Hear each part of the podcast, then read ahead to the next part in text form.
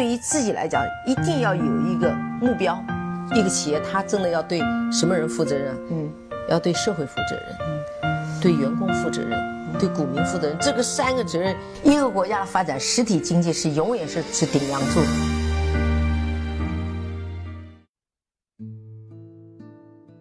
各位好啊，给你一个真实生动的格力电器，我们给的比你要的多。随着订阅客户的增加，在后台的留言呢也是越来越多了。那我这次呢，只能用两期的节目，把上周大家非常精彩的留言跟大家做一个互动和分享。那我们就呃闲话少说。北山村夫啊，他说：“白老师，你说格力呢就不应该回避银龙？虽然董小姐是个人投资银龙，但是银龙与格力有巨额的关联交易。这方面呢，前面我给大家分享过一个机构的调研报告，里面有过这个数据，大概就是在十个亿左右和银龙的关联的交易和应收款，整个从回款以及流程保障来看，整个是没有问题的，所以我们不用太担心在这个上面和银龙的这些。”事情的纠葛，浮尘他说：“啊，知之真切，独实处即是行；行之明觉，经察处啊，即是知。”这个呢是王阳明先生的话，他想借这这个话呢跟大家去做分享。他说：“白老师，你是我们这些小散的眼睛，帮我们关注着格力的所有的信息。但是眼睛看到的知呢，还是表面的知，内心对这个行业的认知，对企业的。”对格力的企业文化管理的认知和认同，才是我们这些入股格力的前提。再用合理的价格去买入八倍 PE，他说他买的很开心，然后安心的持有。他说：“白老师你好，我最近呢可以做到一个月不看盘了。以前也是认为这是非常难做到的事情，呃，现在发现市场先生是疯子，天天干看盘，我也成了疯子。再次感谢你。”讲得非常好，王阳明呢，他更多的是用心心学和心法的方式来去修炼自己对整个自然界、整个社会、整个。世界的这种认识，包括他的格物致知，也是非常非常的有名吧。那确实，我们也说，投资既是修行，那人生也是一种修行。通过投资本身，其实也磨练了我们的心法，其实也提高了我们对事情认知的高度和深度，这个是非常好的。能够做到一个月不看盘，这个确实是不是每个人都能做到的状态吧。呃，另外呢，我觉得有很多的人呢，可能是他的主营业务或者说他的主要的工作并不是很忙，有很多的时间给他去做看盘。我相信一个很忙的人，在一个他的主营业务上很充实的人，应该不会有那么多时间去看盘。另外，他只要嗯制定好一个投资的规划和认准了一个投资的方法，就可以做到相对长时间的不看盘，而去呃让他在资本市场让这些钱给那些最好的企业带来更好的。回报啊！其实我我帮各位呢去关注格力在市面上的一些风吹草动啊，或者是一些信息的收集呢，也是希望从各个方面来帮大家确认格力是一家好公司。我们都知道格力这么多年以来，它当然是一家好公司，但是呢，它同时又肩负着在这个市场上又是一家最受争议的公司，因为它有着最受争议的掌门人，有着最受争议的这种产品。我们都说年年都说空调这个产业。也已经到了天花板，但是随着这几年我对格力的这种研究越来越深入，我发现不但空调的天花板还远远没有到来，另外格力在制冷这个暖通这个市场上还有太多的事情可以去做。过两天我给大家分享一幅图片，这就是格力在这一两年来做的所有的大型的标单和大型的一些场馆的一些罗列，这个也是格力官方发的一幅长图。那幅图其实非常非常的说明了问题，因为我们现在很多人提到空调，它更多的是认为是家用空调，那个和地产商的关系真的是就是正比的关系，它是有直接的这种关联的。但是整个和我们这个世界的发展、文明的发展、人类。居住和出行的发展，包括我们的科技的发展，我们整个的购买方式的发展、运输的发展、物流的发展都是不一样的。包括整个我们互联网，其实还有一个非常大的市场还没有改造，就是我们的农业。农业如果被互联网改造，被所有的去再造的话，那制冷和冷链嗯，将会在整个的环节中扮演着一个非常重要的角色。所以呢，我觉得格力整个的公司还有非常大的广阔天地。那也非常恭喜浮尘这位朋友，在投资上我们多思考，然后呢少动啊，多想，呃，佛系一点没有问题的。啊，也感谢你啊。还有这位淡淡的微笑啊，八八八这位朋友说说的太好了。你有一期节目呢，我做的是投资中到底是实力重要还是运气重要？他说我呢就是年纪轻轻的，一下子手上多了很多现金，而导致自己无法驾驭，导致了今天不是特别好的局面。这个呢，我说我我我说我要羡慕你也也好，包括我要安慰你也好，毕竟你在年轻的时候知道了这些道理。当然，很多的道理是需要通过真金白银才能够获得的。当然，我相信只要不是太过分的错误，这些错误最好在年轻的时候去犯下它，整个对我们的人生，对我们的一生才会是一个最好的帮助。如果你到了，不惑之年还在犯错误，到了知天命的时候还在犯一些低等级的错误，那整个的人生就相对比较悲哀了，对吧？还有呢，幺八六九七二六这位朋友说，呃，白老师啊，我要纠正你一下，银行呢应该是没有强制要求分红，只有招行等个别的银行将分红写入到了章程了，像民生银行去年就没有分红，今明两年应该也分不了多少。对的，这个我呢也是根据各位的这种提醒，我去查了一下。呃，也参参考了雪球上那个云猛这位大 V 的他的一篇文章，看到了在就是连续的五年。的时间里面，中农工建交加上招行，他们的分红率都是在百分之三十以上的。这个应该是他们整个在董事会的章程里面所去要求和规定的。那分红最少的两家银行呢是平安和民生，但是我们并不是说平安银行和民生银行不是好银行，呃，它有可能在发展的不同阶段，它会把更多的资金和盈利用在它的再扩张、再生产和再投入中。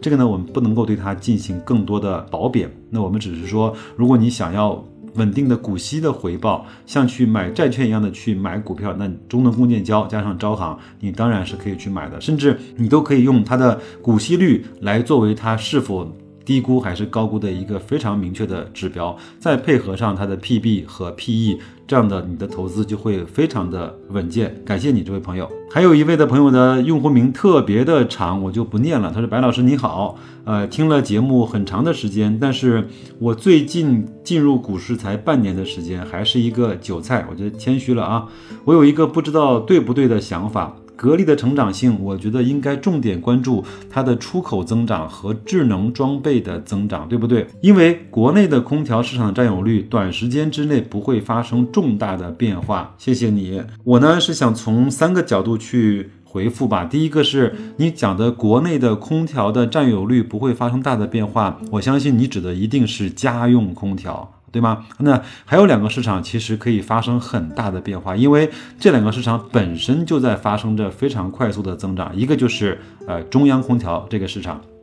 这个市场长期以来被像大金啊、约克啊、麦克威尔啊像这样的，包括像呃日立啊、东芝啊。呃，这样的公司所把持的，而且呢，这样的中央空调的这个市场呢，也随着我们的居住啊，包括消费的升级，慢慢的变得普及，慢慢的变得每个人都希望去采用它。因为我上一次在南京的格力的工厂直销上面，我看到了很多人对中央空调发生了非常浓厚的兴趣。这个呢，我觉得一定是我们的格力也好，美的也好，海尔也好，所去必须争取的一块块有。呃，茁壮生长的一块市场，这是第一块。第二个呢，就是我们现在整个在国家的一些大型工程、楼宇，包括我们的 shopping mall、政府机关、学校，包括像工厂，甚至是像养牛、养鸡、养猪的地方，它都需要质量，都需要空气的调节的地方。包括我们的地铁，包括我们所有的那公用设施，汽车上面，包括那高铁上面、飞机上面都要空调。嗯，这些地方比以往的任何一个时候都需要给人们创造一个相对比较合适的环境。那这个上面呢，格力和美的在这方面一定是有更多的空间所去增长，所去拿下来更多的市场的份额。所以，国内的家用空调的增长率，我相信它不会那么巨幅的变化。第二个呢，中央空调和那些大型设施和一些特种的空调一定会茁壮的生长。这是我对你这个的部分的回复。那。格力的出口在今年大概是百分之二十五左右的增长，这个增长率呢已经是。我觉得还是不错的。整个它出口的部分有一部分呢是在做那个 OEM 的贴牌，有大概四成的部分呢是在做它自有品牌，就是以格力的品牌输出到国外去的，嗯，这样的动作。那随着它格力的品牌越来越多，那它的毛利就会变得越来越好，因为 OEM 和贴牌，呃，赚不到什么钱的。那我相信，随着这次的那个机构调研说，他准备在印度，还有在哪里呀？在东南亚，好像还要再建一个，再建两个生产基地。那我相信这样的方式，他稳扎稳打，一步一步来，就就像他在巴西啊，在。那些地方所有的那个工厂一样，慢慢的会去通过我们的一带一路，通过格力慢慢越来越好的口碑，成为一个全球的品牌，成为一个全世界的品牌。可能大家不知道，海尔这个品牌有可能在国内没有以前风生水起，但是你知道吗？在欧美这些国家，很多的用户甚至都不知道海尔是一个中国的品牌，他就认为是一个欧洲品牌，或者认为就是一个美国的品牌。因为海尔的国际化做的是非常的不错的，我们也都知道。到嗯，前两年海尔呢是收购了极易，就通用的那个白电的部分，它其实借助它的产品和渠道，呃，渗透到了很多欧美的家庭，包括我们前面有一次去澳大利亚，在墨尔本一个酒店里面，我看它那个洗碗机，我还专门查了一下这个品牌，原来这个品牌也在前面被海尔所收购了。所以说，海尔呢，其实它用这样的方式，在全球化、国际化方面做的是比格力要好的。那这方面，格力确实要向它去学习。那它这一块儿，如果想投呃投入更多的精力和和资源去增长的话，一定会有更好的一个方式。那另外呢，我看到前面应该是格力的公众号会发了一个很多的人从各个地方去支援在芜湖的出口的那个口岸的工作，因为就是今年整个的出口做的是。非常不错的，我们都知道格力的出口大部分是放在芜湖对外那个口岸的，那他那个人手都不够，那说明生意还是不错的。智能装备呢，这个我不能够嗯下太大的。太早的结论，因为它的增长是一定的，但是格力在这方面的增长能不能能不能够产生迅速的。像空调一样的这种核心的。技术和竞争力，我现在还不确定。另外呢，嗯，在这个领域其实也有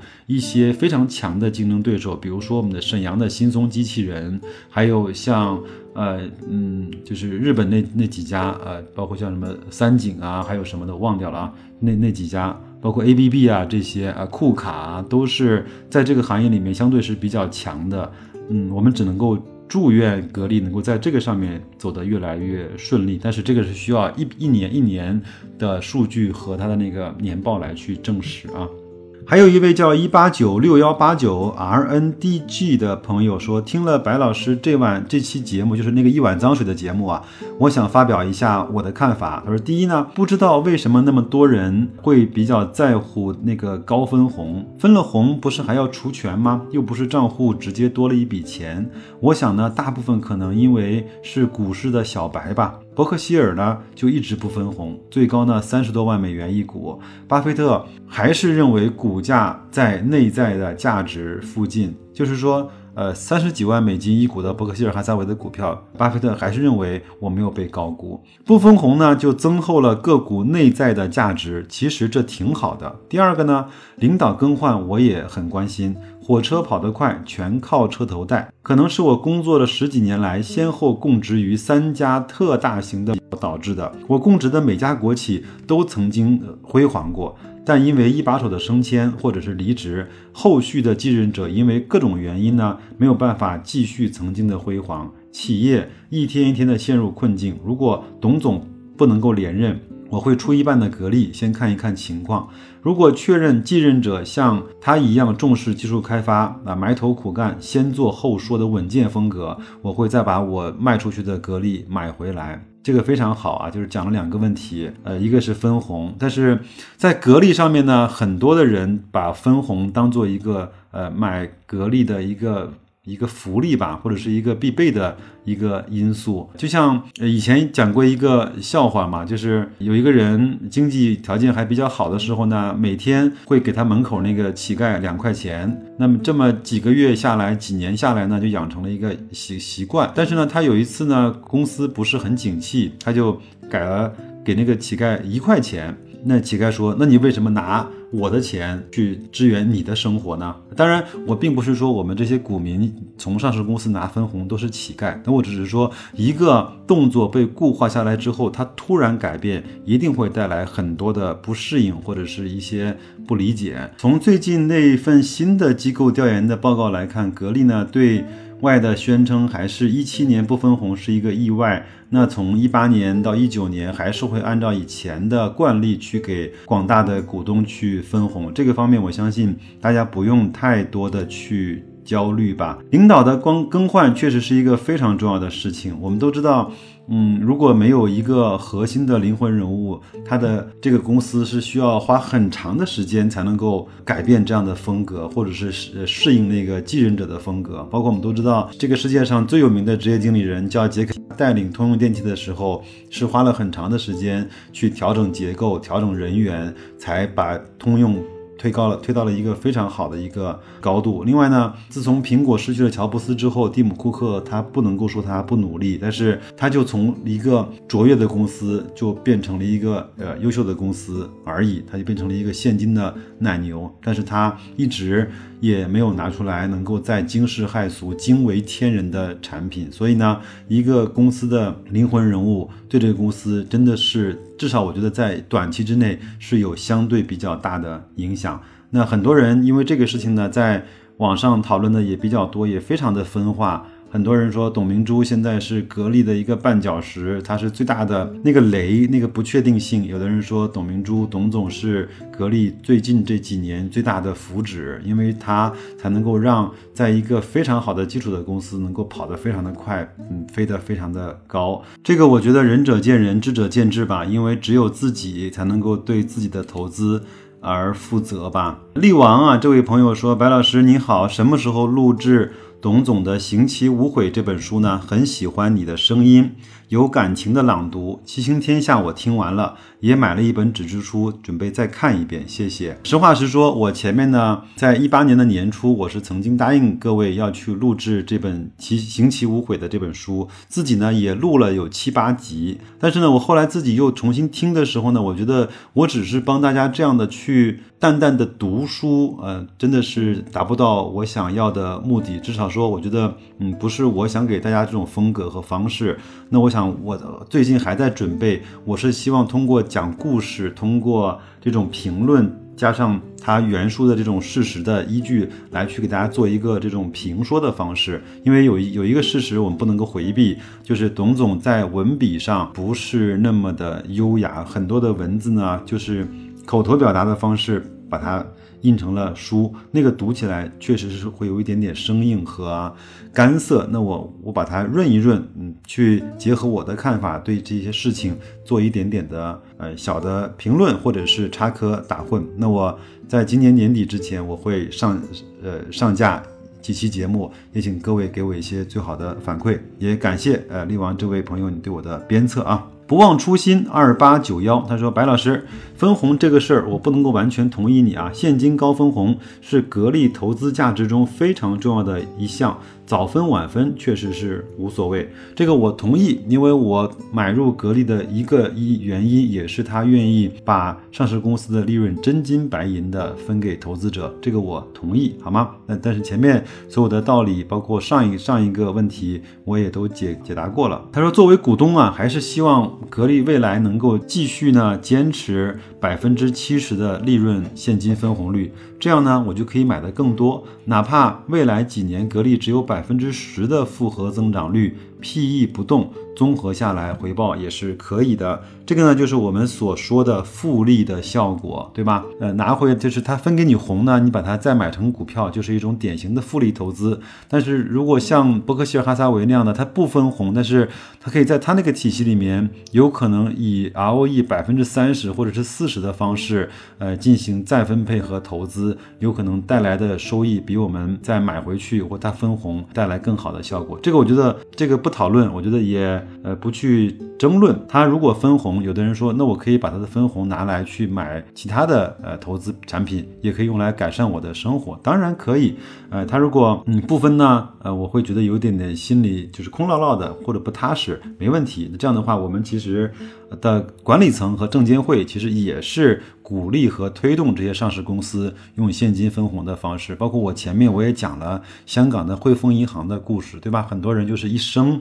只买一只股票，就是汇丰银行，到老了之后，他就只会从汇丰银行的股息中拿出来一部分钱去做养老的事情。这个其实也是一个非常好的金融工具，一个非常好的通过未来和预期，包括复利的方式解决了自己很大问题的这样的一个。呃，投资的做法，这个我我完全的理解和同意，包括我自己也是这么想的啊。不忘初心，这位朋友，还有呢，就叫 King Win A R T 啊，这位朋友说，白老师，你说一直要说要出一期分析格力短板的音频，请问你什么时候出呢？是的，我自己呢也一直在思考这个问题，但是呢，我在想，呃，我是一个格力的投资者，那屁股呢还是有一部分决定脑袋的。我也想在这儿，在这儿呢，给大家一个正式的邀约，能不能各位听到我这期节目的这句话之后呢，能够在后台发发过来，你对格力呃现在来看，你认为它最短板的地方是在哪里，或者是你认为它未来的三五年最大的风险是是什么？那它有什么样的可能会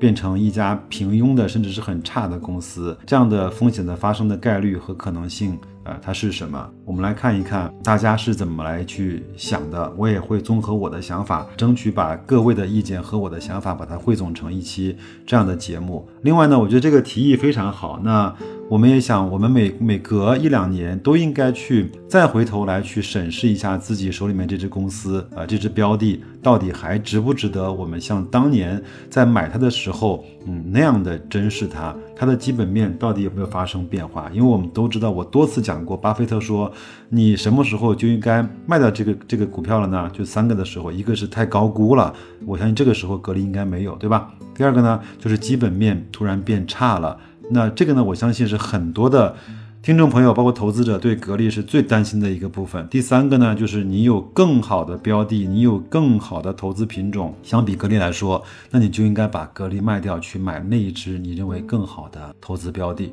是吗？确实是这样。那这个呢，我就作为这一期听众互动的最后一个呃问题，把这个愿望和请求。跟大家去讲一下，也希望听到这儿的朋友呢，能够发来你对格力短板和它未来不确定性的你的见解，好吗？我期待你的见解，祝各位投资愉快，再见。